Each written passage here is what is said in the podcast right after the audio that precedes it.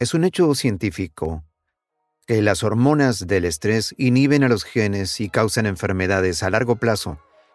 Los humanos, debido al tamaño del neocórtex, podemos activar la respuesta al estrés solo por pensar. Pensamos sobre nuestros problemas y activamos esos químicos. Significa que nuestros pensamientos podrían enfermarnos. Y si es posible que nuestros pensamientos nos enfermen, ¿es factible que nuestros pensamientos nos hagan bien? La respuesta es absolutamente sí. Bien, sumergiéndonos en tu mundo y en cómo percibes el sentido de uno mismo y el modo en que unes a la ciencia con cómo creamos recuerdos, nuestro modo de vivir constantemente reviviendo el pasado y cosas así, es realmente increíble. Y quiero entrar en esta cuestión de que eres una especie de creador de hábitos. O sea, ¿qué, qué es eso? ¿Qué es un hábito para ti? Bueno, un hábito es un conjunto de pensamientos, conductas y emociones automáticos e inconscientes que se adquiere por repetición. El hábito es cuando has hecho algo tantas veces que tu cuerpo ya sabe cómo hacerlo mejor que tu mente. Entonces, si lo piensas, la gente se despierta y empieza a pensar sobre sus problemas. Esos problemas son circuitos de recuerdos en el cerebro. Cada uno de esos recuerdos está ligado a gente, y cosas en ciertos momentos y lugares, y si el cerebro es un registro del pasado, apenas empiezan su día ya están pensando en el pasado. Cada uno de esos recuerdos tiene una emoción. Las emociones son el producto final de experiencias pasadas. Entonces apenas traen esos recuerdos de sus problemas, de repente se sienten infelices, se sienten tristes, sienten dolor. Ahora, cómo piensas y cómo te sientes crea tu estado de ser. Entonces el estado de ser de alguien cuando comienza su día es en pasado. ¿Qué significa eso? El pasado conocido será eventualmente un futuro predecible.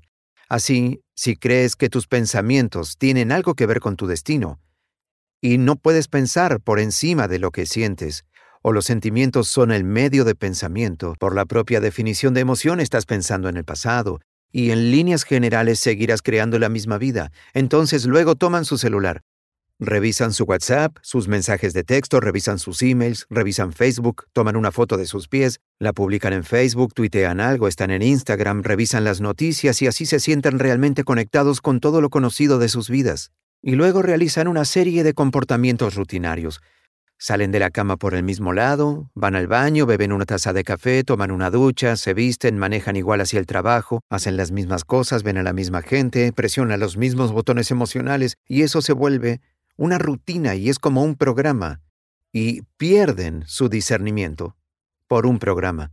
Y no es una mano invisible la que lo hace. Entonces, a la hora de cambiar, la repetición de ese ciclo se torna un programa subconsciente y así, 95% de quienes somos al alcanzar los 35 años son comportamientos memorizados, reacciones emocionales, hábitos inconscientes, actitudes, creencias y percepciones conectadas que funcionan como un programa de computación. Entonces alguien puede decir con el 5% de mente consciente, quiero ser saludable, quiero ser feliz, quiero ser libre.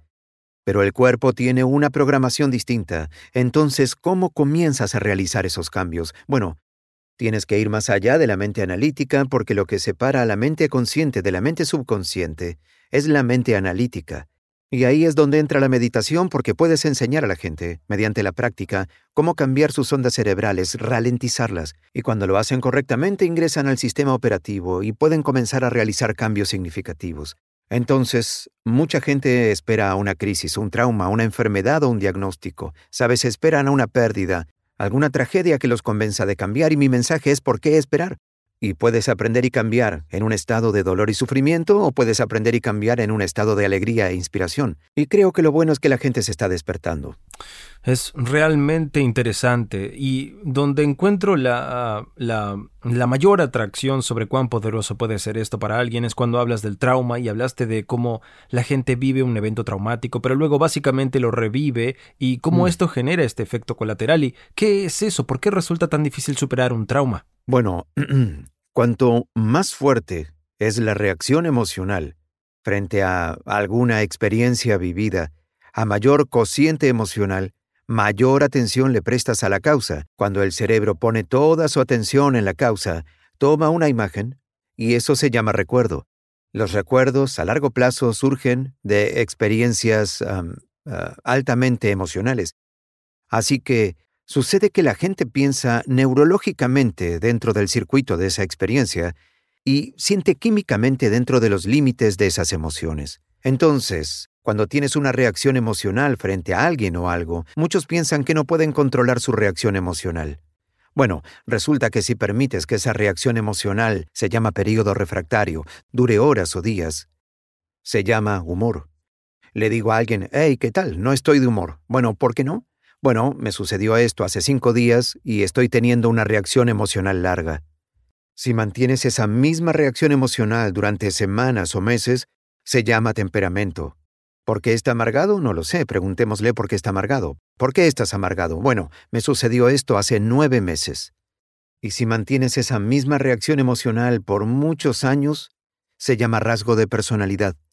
Entonces, aprender a reducir el período refractario de reacciones emocionales es realmente el inicio del trabajo. Entonces, la gente, cuando sucede un evento, lo que hace es continuar recordando el evento porque las emociones de las hormonas del estrés, las de supervivencia, dicen, presta atención a lo que sucedió, porque querrás estar preparado si sucede otra vez. La mayoría de la gente pasa 70% de sus vidas en estado de supervivencia y con estrés. Entonces están siempre previendo el peor escenario posible en base a una experiencia pasada, y literalmente, entre las infinitas posibilidades en el campo cuántico, seleccionan el peor resultado posible y comienzan a aceptarlo emocionalmente con temor, y así adaptan al cuerpo a sentir temor. Hazlo varias veces. El cuerpo tiene un ataque de pánico que tú ni siquiera puedes predecir porque está programado subconscientemente. Entonces, le dices a la persona, ¿por qué eres así? Y te va a decir, yo soy así debido a este evento que sucedió hace 15 o 20 años. Y eso significa, desde el punto de vista biológico, que no ha sido capaz de cambiar desde ese hecho. Entonces, las emociones de esa experiencia tienden a enviarle al cuerpo y al cerebro un shock de energía. La gente se vuelve adicta a esa ráfaga de emociones y utilizan los problemas y condiciones de su vida para reafirmar su limitación. Así al menos pueden sentir algo. Entonces, a la hora de cambiar, le dices a la persona por qué eres así. Bueno, cada vez que recuerden el evento, ellos generan la misma química en su cerebro y cuerpo como si estuviera ocurriendo, disparando y conectando los mismos circuitos y enviando la misma firma emocional al cuerpo. Bueno, ¿cuál es la razón de ello? Bueno, tu cuerpo es la mente inconsciente, no reconoce la diferencia entre la experiencia que está generando la emoción y la emoción que estás generando solo por pensar. El cuerpo cree estar viviendo la misma experiencia pasada 24 horas al día, 7 días, una semana, 365 días al año. Entonces, cuando esas emociones influencian ciertos pensamientos que lo hacen, y esos pensamientos causan las mismas emociones y esas emociones influencian los mismos pensamientos, todo nuestro estado de ser es en pasado. Entonces, lo más difícil del cambio es no hacer las mismas elecciones que el día anterior y punto. En el momento en que decides hacer una elección diferente, prepárate, porque se sentirá incómodo. Va a resultar desconocido. Va a existir incertidumbre. ¿Por qué, se siente tan incómodo? ¿Es debido a las, las, las neuronas que se disparan y conectan juntas? Entonces hay una tendencia a ese círculo. Solo porque literalmente, y tú has hablado muy elocuentemente sobre esto, el modo en que las neuronas se conectan en el cerebro, cuán rápido. Vi que mostraste el video de cuán rápido ocurren esas conexiones. Es bastante increíble. Es ¿Es eso lo que lo hace tan incómodo para la gente? Yo creo que lo principal es que seguimos disparando y conectando esos circuitos. Se interconectan aún más, entonces piensas en algo y el programa se activa.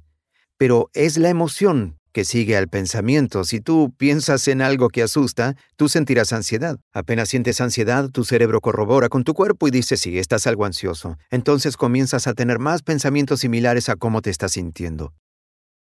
Bueno, la repetición de ese ciclo prepara al cuerpo a ser la mente. Entonces, a la hora de cambiar, la persona ingresa a ese mar de cambios y hace una elección distinta y de repente ya ya no se siente igual. Y el cuerpo dice, bueno, has estado haciendo esto durante 35 años. Tú dejarás de sentir sufrimiento y de sentir culpa y no sentirás más vergüenza. Ya no te quejarás o culparás o pondrás excusas o sentirás pena por ti mismo. Ah, bueno, el cuerpo no se halla.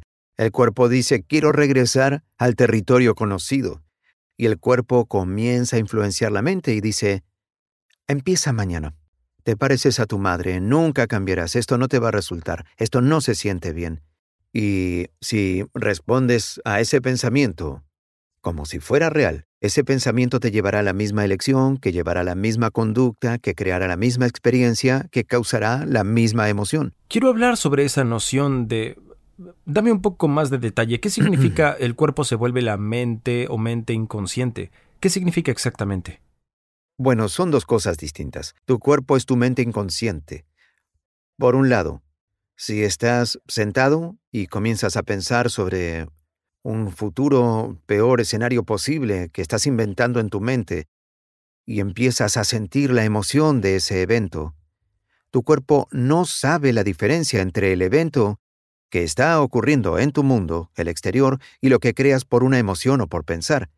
Y mucha gente está constantemente reafirmando sus estados emocionales. Y llegado el momento de dejar esa emoción, ellos pueden decir, realmente quiero hacerlo, pero realmente el cuerpo es más fuerte que la mente porque se lo ha preparado así.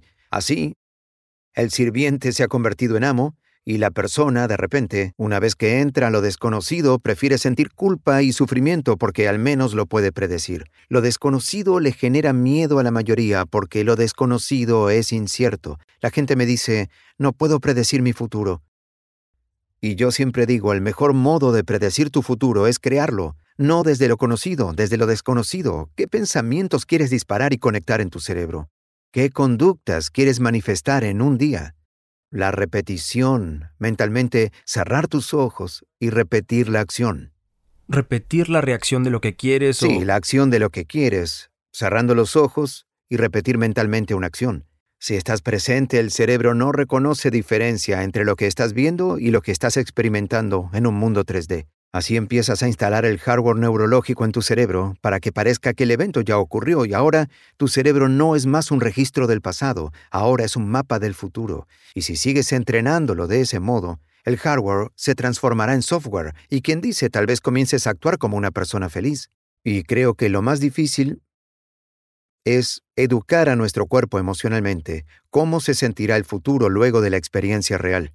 ¿Qué significa eso? No puedes esperar a tener éxito para sentirte empoderado. No puedes esperar a ser rico para sentir abundancia.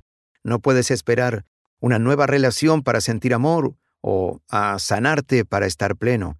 Digo, ese es el viejo modelo de realidad de causa y efecto. Esperar a que algo que es externo cambie cómo nos sentimos por dentro. Y cuando nos sentimos mejor por dentro, le prestamos atención a aquello que lo causó. Pero lo que eso significa es que para el mundo newtoniano, muchos viven toda su vida en la escasez, esperando que algo cambie allí afuera. ¿Qué significa mundo newtoniano? El mundo newtoniano se trata de lo predecible, se trata de predecir el futuro, pero el modelo cuántico de realidad se trata de causar un efecto. Cuando te empiezas a sentir abundante y merecedor, tú generas riqueza. Cuando estás empoderado y lo sientes, estás comenzando a acercarte al éxito. Cuando comienzas a sentirte pleno, comienzas a sanar y cuando te amas a ti mismo y amas todo de la vida, crearás lo mismo y ahí causas un efecto. Y creo que esa es la diferencia entre vivir como víctima en tu mundo, diciendo yo soy así por esta persona o por aquello o por esta experiencia, ellos me hicieron pensar y sentir así. Cuando tú inviertes eso, te vuelves el creador de tu mundo, empiezas a decir mi pensar y mi sentir están cambiando un resultado en mi vida, y ahora el juego es totalmente otro, y empezamos a creer más y crear nuestra realidad.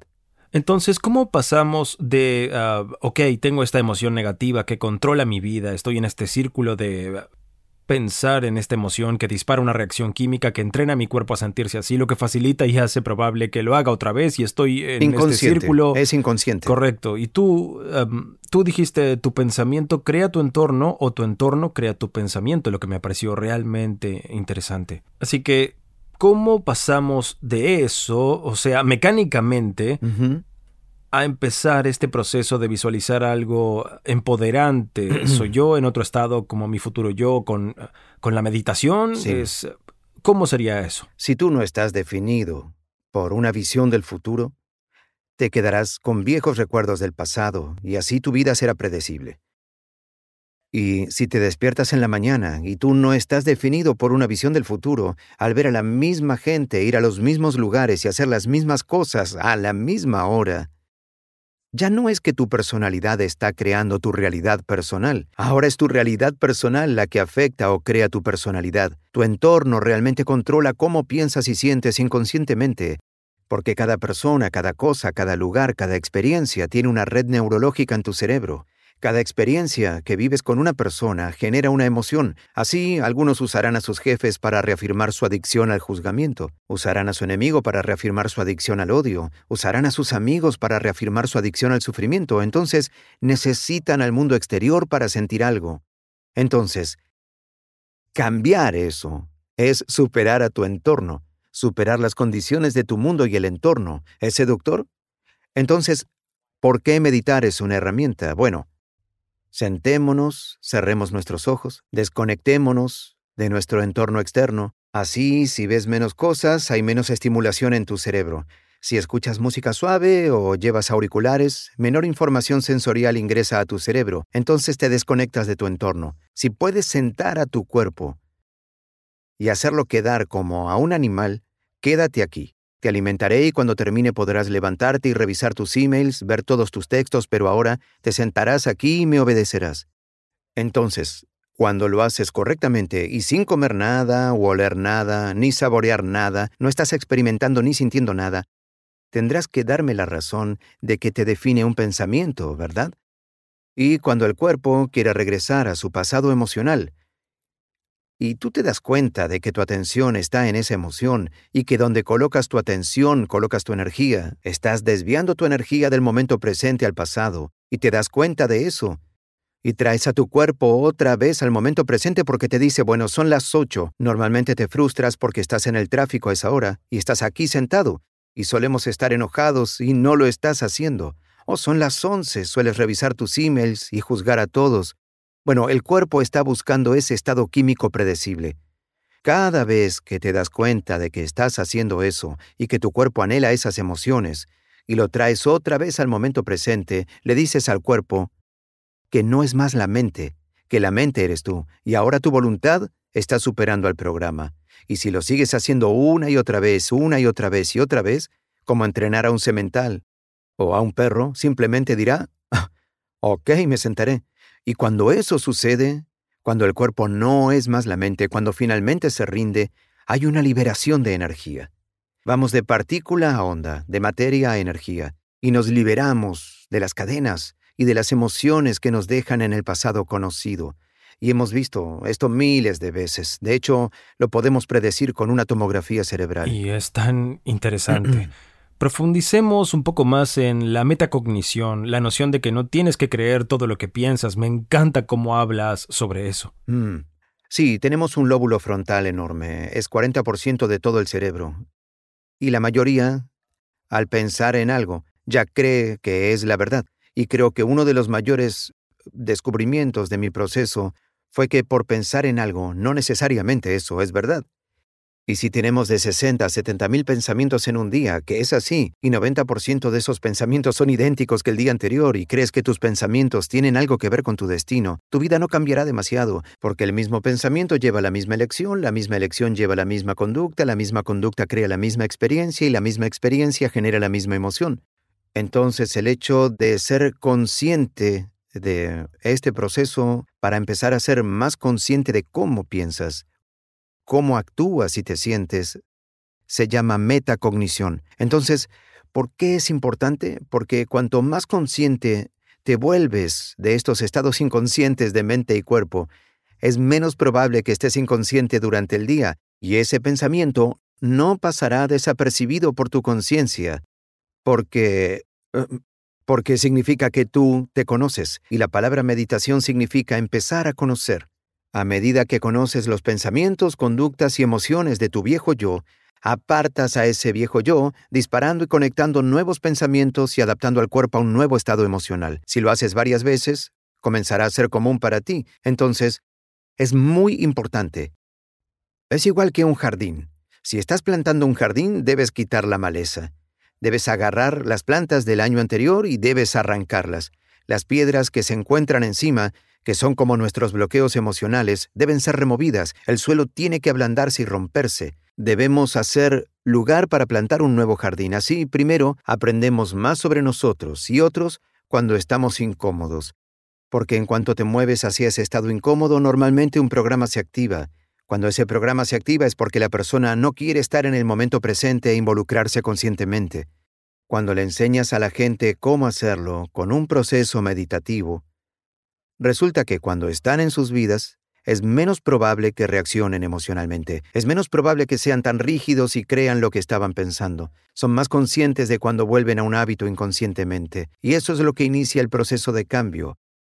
Debemos desaprender antes de reaprender, debemos romper el hábito del viejo yo antes de reinventar el nuevo yo, Debemos podar las conexiones sinápticas y germinar nuevas conexiones. Debemos de disparar y desconectar y redisparar y reconectar. Debemos desmemorizar emociones guardadas en el cuerpo y readaptar al cuerpo a una nueva mente y emoción. Desprogramar y reprogramar. Esa es la acción. Un proceso de dos pasos. Sí, me gusta el modo en que llamas a eso una acción. Hay otra cosa que mencionaste que considero realmente poderosa sobre cómo las percepciones son esencialmente inertes. Ellas no hacen nada. ¿Qué, ¿Qué hacemos con una percepción? ¿Cómo tomamos ese descubrimiento y nos aseguramos de que no solo sea un descubrimiento? De seguro quienes nos están viendo están teniendo como 100 momentos, ajá. Sin duda fue definitivamente mi caso al investigar sobre ti. Y cuando dijiste eso, yo pensaba, y ese es el peligro, que digas, ajá, y luego nada. Sí, sí, y eso, e, eso es un peligro porque la gente volverá a la mediocridad y usará la percepción como excusa para no arriesgarse. Dirán, sí, sabes, tengo un desbalance químico en el cerebro. Sí, mi padre era muy controlador, era perfeccionista. Por eso soy como soy, ¿sabes? La gente se inventa cosas para excusarse. La percepción les está dando permiso de seguir limitados. Y, y esa es una idea asombrosa porque ellos te dirán que realmente quieren superar su ansiedad. Pero, bien, ok, tomemos a tu ex marido. Pongámosle un chaleco de fuerza, atémoslo y enviémoslo a la luna. ¿Y ahora? Digo, ¿qué vas a hacer? Aún así, tienes que hacer esos cambios. Entonces, el enemigo fallece o algo cambia en sus vidas y esa persona se va, encontrarán a otra a quien odiar. Así es como funcionamos los seres humanos. Así encontramos otra razón para sentir esas emociones. Y Creo que cuando comenzamos a comprender esto, creo que el conocimiento es poder, pero conocerse a uno mismo es empoderarse. Entonces, ¿cuánto de esto es aprender a, a, dividir el mundo entre hay emociones negativas que tienen neuroquímicos negativos asociados y tú has dicho que en esos estados vivimos en un estado constante con hormonas de estrés y cosas así, la enfermedad está solo a un paso. Y luego, la contracara de eso es el entender que existe otro costado de energía positiva, de felicidad, alegría, empoderamiento, sea cual sea el cóctel de neuroquímicos, pero que cuando estás de ese lado, tu sistema inmunológico tiende a funcionar mejor. ¿Es, es así? Solo como para bajarlo a un nivel realmente básico. es como uno de los temas principales. Bueno, vamos a hablar en términos de supervivencia o creación. Como dije, 70% del tiempo la gente vive estresada y vivir estresado es vivir en supervivencia. Bien, todos los organismos vivos pueden tolerar un poco de estrés. Sabes, un ciervo es perseguido por varios coyotes. Cuando deja a los coyotes atrás, vuelve al pastoreo y fin del evento. Y la definición de estrés es cuando tu cuerpo y mente pierden el equilibrio, no hay homeostasis. La respuesta al estrés es lo que el cuerpo hace innatamente para volver a la normalidad. Entonces, estás manejando por la calle, alguien se atraviesa, aprietas los frenos, tal vez le enseñes tu dedo y te vuelves a calmar y ese evento pasa y boom, ya todo ha regresado a la normalidad. Pero si no es un depredador esperándote fuera de la cueva, si es tu compañero de trabajo, sentado al lado tuyo, y todo el día estás activando esos químicos porque presionan tus botones emocionales. Cuando prendes la respuesta al estrés y no la puedes apagar, vas hacia la enfermedad porque ningún organismo vivo puede vivir en modo de emergencia durante un periodo tan prolongado. Es un hecho científico que las hormonas del estrés inhiben a los genes y causan enfermedades a largo plazo. Los humanos, debido al tamaño del neocórtex, podemos activar la respuesta al estrés solo por pensar. Pensamos sobre nuestros problemas y activamos esos químicos. Significa que nuestros pensamientos pueden enfermarnos. Y si es posible que nuestros pensamientos nos enfermen, ¿es posible que nuestros pensamientos nos hagan bien? La respuesta es absolutamente sí. Entonces, ¿cuáles son las emociones conectadas a la supervivencia? Enumeremos. Enojo, agresión, hostilidad, odio, competencia, miedo, ansiedad, preocupación, dolor, sufrimiento, culpa, vergüenza, indignidad, envidia, celos, todas son creadas por las hormonas del estrés, y la psicología las llama estados normales de la conciencia. Yo los llamo estados alterados de la conciencia. Entonces, tendemos a recordar más esos eventos traumáticos porque en supervivencia, mejor estar listo por si sucede otra vez. Y cuando se activa el gen de supervivencia, puede haber 10 cosas geniales que te sucedieron en el día. Y hay solo una cosa mala que ocurrió y no puedes quitar tu atención de lo malo, de ese hecho infeliz, porque el gen de supervivencia está encendido. Es realmente interesante. ¿Cómo entra en juego la epigenética en todo esto? ¿Qué sucede realmente? Has hablado muy profundamente sobre proteínas y cómo a un nivel eh, profundo, cómo educamos a nuestros genes para crear este tipo de cambios. ¿Cómo es esto realmente? Bueno, epigenética. Epi significa por encima del gen. Y muchos años atrás, Luego de que Watson y Crick descubrieran la hélice del ADN, ellos decían, los planos de vida, ¿sabes? Todas las enfermedades son creadas por genes. Resulta que menos de 5%, más bien 1% de las personas del planeta nacen con una condición genética como diabetes tipo 1 o la enfermedad de Tay-Sachs o anemia de células falciformes. El otro 95 a 99% son causadas por el estilo de vida y las elecciones. Puedes tomar dos gemelos idénticos, el mismo genoma, uno muere a los 51, el otro muere a los 85. Mismo gen, diferentes entornos. Entonces, de repente dicen, mentimos. No era así. Los genes no causan enfermedades, sino el entorno que influencia al gen que causa la enfermedad. Ok, pero esa tampoco es toda la verdad, porque podrías tener dos personas trabajando juntas en la misma fábrica. Una contrae cáncer luego de estar expuesta a un cancerígeno por 25 años, Ambos trabajan 25 años y el otro no contrae cáncer. Entonces debe haber un orden interno que hace que una persona no lo contraiga mientras que la otra sí. Entonces, ¿resulta posible si el entorno influencia al gen y lo hace, y el resultado de una experiencia en el entorno se llama emoción, ¿puedes influenciar al gen antes que el entorno al aceptar una emoción fuerte? Hemos investigado sobre esto, hemos medido 7.500 expresiones genéticas distintas en un grupo de gente que vino a un evento avanzado de cuatro días, y los hicimos hacer una meditación sentados, una meditación caminando, una meditación acostados, una meditación parados, y al cabo de cuatro días, solo cuatro días, los ocho genes comunes que fueron estimulados, dos genes para suprimir células cancerígenas y el crecimiento de tumores, dos genes para neurogénesis, nacimiento de nuevas neuronas en respuesta a nuevas experiencias y aprendizaje, el gen que envía a las células madre a las zonas afectadas para repararlas, el gen del estrés oxidativo, fue estimulado. Vimos que todos estos genes que son muy saludables fortalecieron el cuerpo Imagina si la gente lo hiciera durante tres meses. También medimos telómeros, los pequeños cordones al final del ADN que indican nuestra edad biológica. Les pedimos que hicieran el trabajo. Meditación, 5 de 7 días por 60 días. Medimos los telómeros para determinar su edad biológica, 60 días después. En 74% de ellos se extendieron los telómeros, 40% con cambio significativo, 20% con cambio muy notable, eso significa que recuperaron una parte de sus vidas. Si se extendieron en un 10%, recuperaron 10% de sus vidas. Es increíble. Antes de la última pregunta, dile a la gente dónde pueden encontrarte online. Seguro, mi sitio web es drjoedispensa.com. Pueden seguirnos en Facebook, Twitter, Instagram, estamos en todos. Ahora mi pregunta final, ¿cuál es el impacto que quieres generar en el mundo? Ah, creo que mi objetivo final es empoderar a la gente de manera tal que descubran que necesitan menos cosas externas que los hagan felices, menos cosas externas para controlar su humor y conductas, y que comiencen a utilizar ese tipo de poder al que todos tenemos acceso y cambiar el mundo realmente, hacer la diferencia para que haya más paz, más plenitud, haya más conexión y que nos apoyemos y nos amemos, seamos serviciales y, creo que debemos comenzar, por lo general, trabajando todos en sí mismos y, y tratando de hacerlo mejor para presentar la mejor versión de sí mismos al mundo. Ah, creo que el mundo será un lugar mejor. Entonces esa es mi pasión y soy testigo de que está sucediendo, más de lo que alguna vez imaginé. Eso es increíble. Joe, muchísimas gracias por estar aquí. Fue increíble tenerte.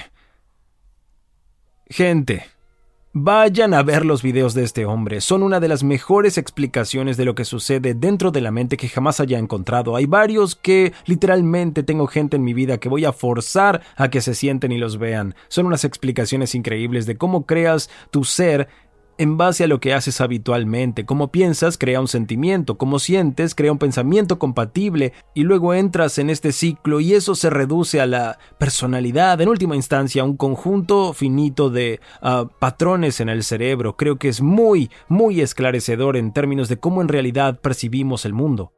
Y creo que cuando la gente comprende que esto está bajo su control, que no tienes que creer todo pensamiento que tengas, que puedes apartarte de eso, puedes aprovechar la metacognición para pensar sobre tus pensamientos y deconstruirte y decidir qué quieres pensar y comenzar a enfocarte en eso y crear una versión completamente distinta de ti mismo que tenga nuevos sentimientos fuertes, más inclinado hacia la positividad, empoderándote, creo que es realmente increíble y profundiza en cuestiones mecánicas que me encanta. Ustedes no se arrepentirán de sumergirse en el mundo de este hombre, creo que tendrán varias revelaciones increíbles. Muy bien, si aún no lo han hecho, vayan a suscribirse y hasta la próxima amigos, sean legendarios. Cuídense. Y muchas gracias por estar con nosotros, fue increíble. Muchísimas gracias a todos por vernos y ser parte de esta comunidad. Si aún no lo han hecho, vayan a suscribirse. Recibirán videos semanales para desarrollar una mentalidad de crecimiento, cultivar la determinación y liberar todo tu potencial.